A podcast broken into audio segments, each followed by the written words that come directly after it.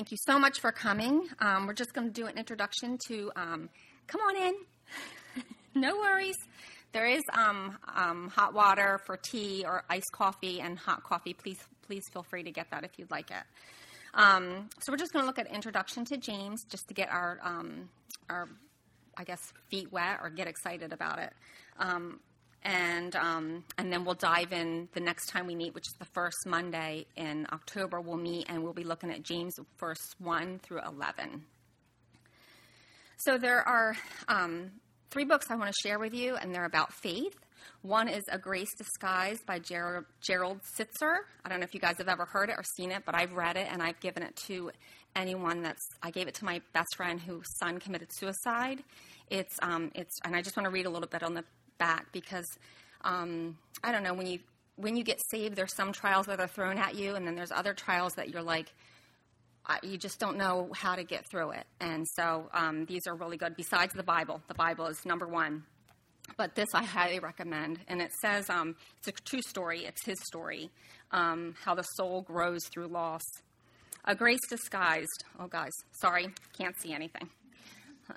loss came suddenly for Gerald Sittser. In an instant, a tragic accident claimed three generations of his family his mother, his wife, and his young daughter. Uh, they were homeschooling family, and they went to a powwow, like an Indian powwow, and um, on the way home, uh, they got hit by a drunk driver. While most of us will not experience loss in such a catastrophic form, all of us will taste it, and we can, if we choose, know as well the grace that transforms it. A grace disguised plumbs the depths of our sorrows, whether due to illness, divorce, or the loss of someone we love.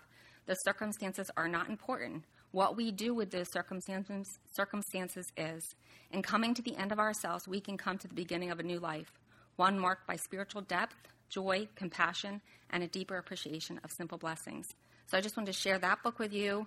Um, and another one called The North Face of God by Ken Gire, and Faith in the Night Seasons by Nancy Missler. That's like a heady one, but it's really, really good um, for just struggling some of these really um, difficult.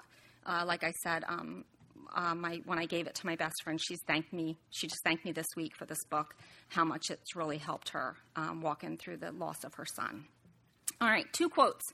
Real faith is not feeling, not seeing, not understanding, not knowing, but still trusting in God. Faith is not believing in spite of the evidence, faith is obeying in spite of the consequence. Whenever we get serious about growing in our faith, the enemy gets serious about opposing us. In, in saying yes to the Lord, I don't get up here. This is not my thing. My husband is a theologian. I go before the Lord and I have a burden for women um, to just grow and, and choose Jesus and choose his word and to do it right. You know what I mean? I, I am burdened that you don't that you succeed, that you're not stumbling and falling. So that's the only reason why I'm up here is God said, I want you to do this. And I'm like, okay. So, um, but of course, you know, whenever you're starting to teach about something, the Lord lets you walk through some trials. So I had some um, interesting trial. Um, I am not. Um, I'm one of those girls that had a lot of change growing up. Some of you were here for my testimony early on, and um, when I shared, and I don't like change. I'm one of those girls that I thought, oh, we'll get married and we'll we'll buy a house and we'll stay in that house till we die. You know, my kids will go to that school and they'll go to that only school and they'll graduate from that school. That is not what happened at all. There's been lots of changes, and change keeps coming. And um, God is asking me, how are you going to deal with it? Are you going to look to the world how they deal with it, and or are you going to come to me? You know, during the change because it's like I, I, feel like some trials just smack you in the face. You're, you're not, you know, there's no loss. There's no something. It's not a bad thing. There's no bad things. There's wonderful things happening. My two daughters got married 11 weeks apart. They married godly men who I've prayed and prayed and prayed for. They bought homes here near me. They didn't go to Texas or back to Oregon. I mean, God is doing good things, you know. So what is wrong with me? So it's sometimes God just smacks you with a trial that you're like, what, what, what? you know? So, so it was, it's because of um, He just wants us to grow. So whenever we get serious about growing in our faith, the enemy gets serious about opposing us. So be ready, ladies. There are 50 imperatives in the book of James, and an imperative is a crucial, vital importance. So we want to remember that as we're studying this book. This book is about maturing. They simply were not growing up. Without the prosper, proper response to failure, we never grow up, we just age. I thought that was really good. We need to wait on the Lord. How many of us, when something's happening, runs and calls, you know, our girlfriend or, you know, tells our spouse, which are good things, but do we ever sit, sit to the Lord? Cry out to the Lord. Do we are we are we first going to people where we can get the feedback, and God's just going, "Gosh, I wish they would just come to me." So we need to wait on Him and trust Him and, and be reminded to go to Him because He's faithful to answer. Okay, so who was James? He was a servant of God. He was the half brother of Jesus. He was not saved. He did not believe in Jesus during Jesus' earthly ministry. After Jesus died, he appeared to James after the resurrection, and that's when James believed. This convinced James that Jesus was truly his Savior. He then, in turn, shared his knowledge with others.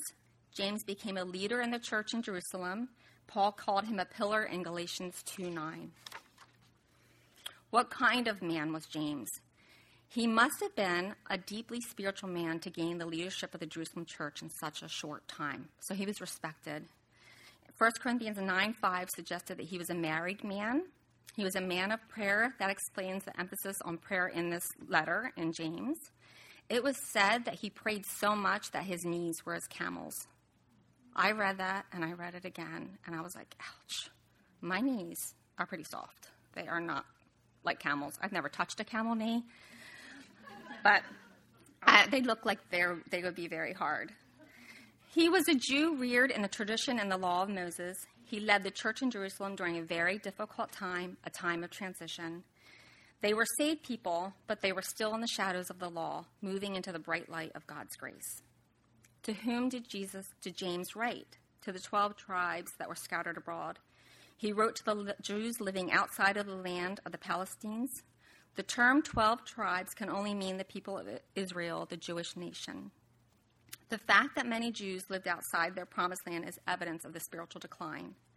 When the Jewish believers were scattered at the first wave of, per- of persecution in Acts 8 1 and 4, it was really the sowing of the seed in many places. Being Jews, they would be rejected by Gentiles, but being Christian Jews, they would be rejected by their own people, by their own countrymen, which had to be very difficult. Why did James write? As you read James, you discover that those Jewish Christians were having some problems in their personal life and in their church fellowship. For one thing, they were going through difficult testing. They were also facing temptations to sin. One of the major problems in the church was failure on the part of many to live what they professed to believe. The tongue was a serious problem to the point of creating wars and divisions in the assembly. Some were straying away from the Lord and the church. As we review the list, these lists of problems, it doesn't seem very different from our problems today, does it? All of these problems had a common cause, and that was spiritual immaturity. These Christians were simply not growing up. The word perfect, perfect, is used several times, a word that means mature and complete, not without sin.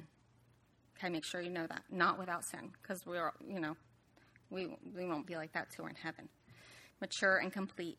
By perfect, he, he doesn't mean a sinless man, but rather one who is mature, complete, become balanced, and grown up. Spiritual maturity is one of the greatest needs in the churches today. God is looking for women and men to carry on his work, and sometimes all he can find are little children who cannot even get along with each other. Let me repeat that. God is looking for mature men and women to carry on his work, and sometimes all he can find are little children who cannot even get along with each other. That breaks my heart. Like, what, the world is supposed to know us by our love, and we can't even get along with one another. So that's not speaking love to anybody. It should break your heart you know? The five chapters of this letter suggest the five marks of a mature Christian. Chapter one, she is patient in testing. That's not that's not an easy one. I remember um, when the girls were little, Uh, for me, it was the hardest season was going from no children to one child because all of a sudden I had this little life that I was responsible for and keeping her alive and fed and trying to stop her from crying and finding out why she was crying and and he left and went to work and here I was with this little life to you know and trying to figure out how when to get a shower like some I remember sometimes my goal was like just get a shower before he gets home for, from work. That was that would be my goal. But as the girls got older um, I just really struggled in come on in.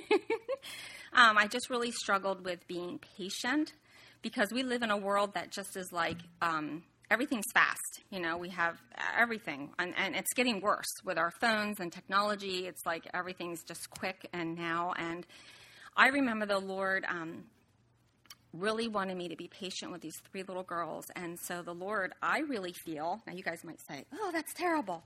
But I really feel like the Lord kept giving us lice to teach me a lesson. So it was it was a rough. I mean, I literally would be bawling because I was like, "Oh my gosh, why does this keep happening?" I mean, I was almost I was close to shaving us all bald. Um, but I know it was the Lord saying, "I want you to be patient, slow down. This season will be gone before you know it."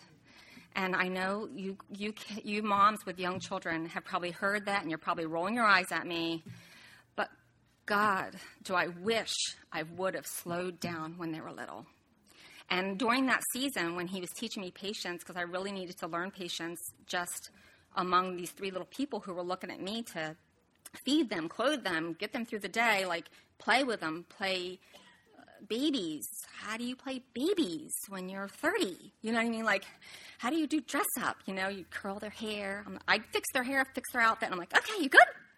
But no, they wanted me to play, you know. So I just, I just, anyway. So the Lord will use anything to teach us to be patient. And I'm telling you, I, I, we would go through that trial, and I would do it to a T. Because being a nurse, I was like, okay, all the toys are going up. Every stuffed animal's getting bagged. Clo- all the sheets would get washed and. I mean, Gina was there through the process. I'm like, you better check Tommy's hair again. um, we never, us adults never got it, but my my girls kept getting it, and I just was like, okay, Lord, what what am I not learning? You know, and so I, I just, you know, He'll use anything to teach you to slow down and um, and and teach you patience. So that's chapter one. We're going to be looking at. She is patient in testing. Chapter two, she practices the truth. Chapter three, she has power over her tongue. Ooh. That's a tough one, right? Chapter 4, she is a peacemaker, not a troublemaker. Chapter 5, she is prayerful in troubles. So, ladies, I just want to applaud you because you chose to come here tonight. You chose to take time out of your busy lives. You came, you chose to sign up, and you're here, and you're, you want to study God's word. So, I just, I want to I'm, I'm just applauding you because I'm very excited, and I think it's it's hard to take time out of our lives. And I know you're all busy. We all wear many hats, and um, you know, whenever you want to seek the Lord, the the enemy wants to, you know, push you back. So, um, without the perfect work of Christ, there could be no perfecting of the believers. So, thank you, Jesus. How can we get the most out of this study? Since the theme is spiritual maturity, we must begin by examining our own hearts to see where we are in the Christian life. First of all, it's essential that we're born again. Um, and if we have been born again, then it is second essential for getting the most out of what James has written. We must honestly examine our lives in the light of God's word. James compares the Bible to a mirror in chapter 1, verse 22. So sometimes you can read it and you're, you know, it is like looking at a mirror. You're like, oh gosh, that, you know, when you're having your devotions, it like just speaks right to your heart. I love it when God does that because He's doing a work. As we study the Word, we are looking into a divine mirror and seeing ourselves as we really are. But James warns us that we must be honest about what we see and not merely glance at the image and walk away. This leads to the third essential we must obey what God teaches us no matter what the cost. We must be doers of, doers of the word, not just hearers.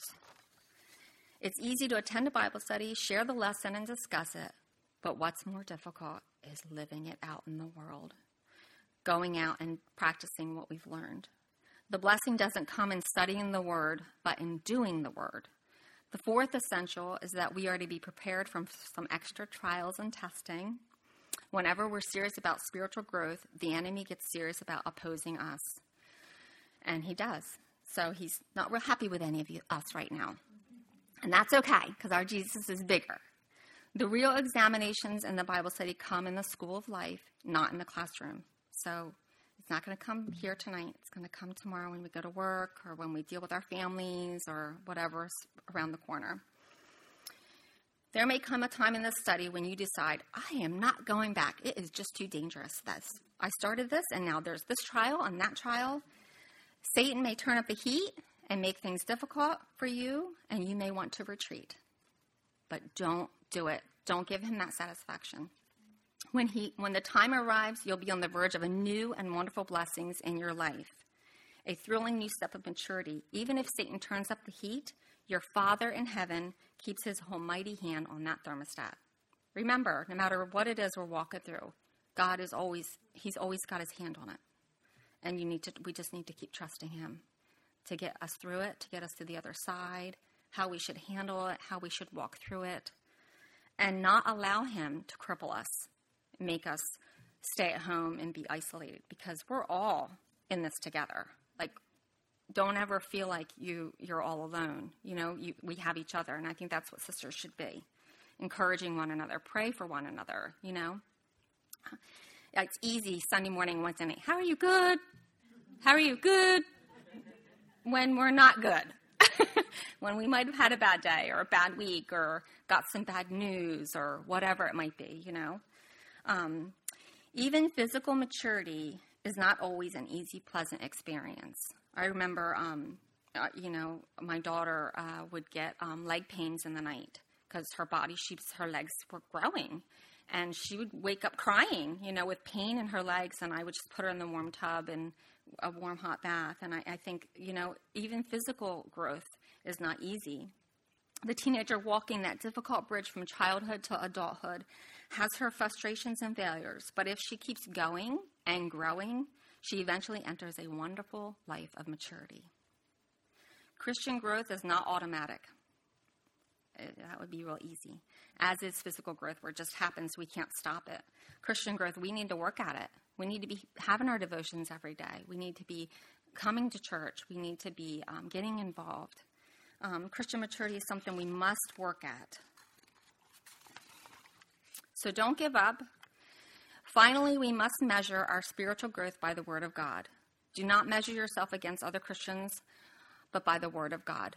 It's easy to look at, you know, your friend. Why is she? Why is this so easy for her? How how can she just walk through that trial so easy? Or how how come her life's so good? But we really, ladies, we really don't know what's going on in our sisters' lives. We really don't know what their battle is or what their struggle is. You know, we got to remember that and not be so quick to think that their life is better than ours or that it's, you know, they got the better whatever. Not everyone who grows old grows up. Not everyone, I'm going to repeat that. Not everyone who grows old grows up. There's a difference between age and maturity. Just because a Christian has been saved for 10 or 20 years doesn't guarantee that she is mature in the Lord. Mature Christians are stable Christians, productive, faithful, stable, useful, um, Christians who help encourage others, who are um, building up their local church. So, as we study James together with God's help, we will learn to mature together. Right? So, that's just my introduction. Um, and because we don't have table time tonight where we're going to be looking at questions because we uh, just did the introduction, I just have some questions that you guys are going to ask each other, okay? So let me just get to them. Hmm.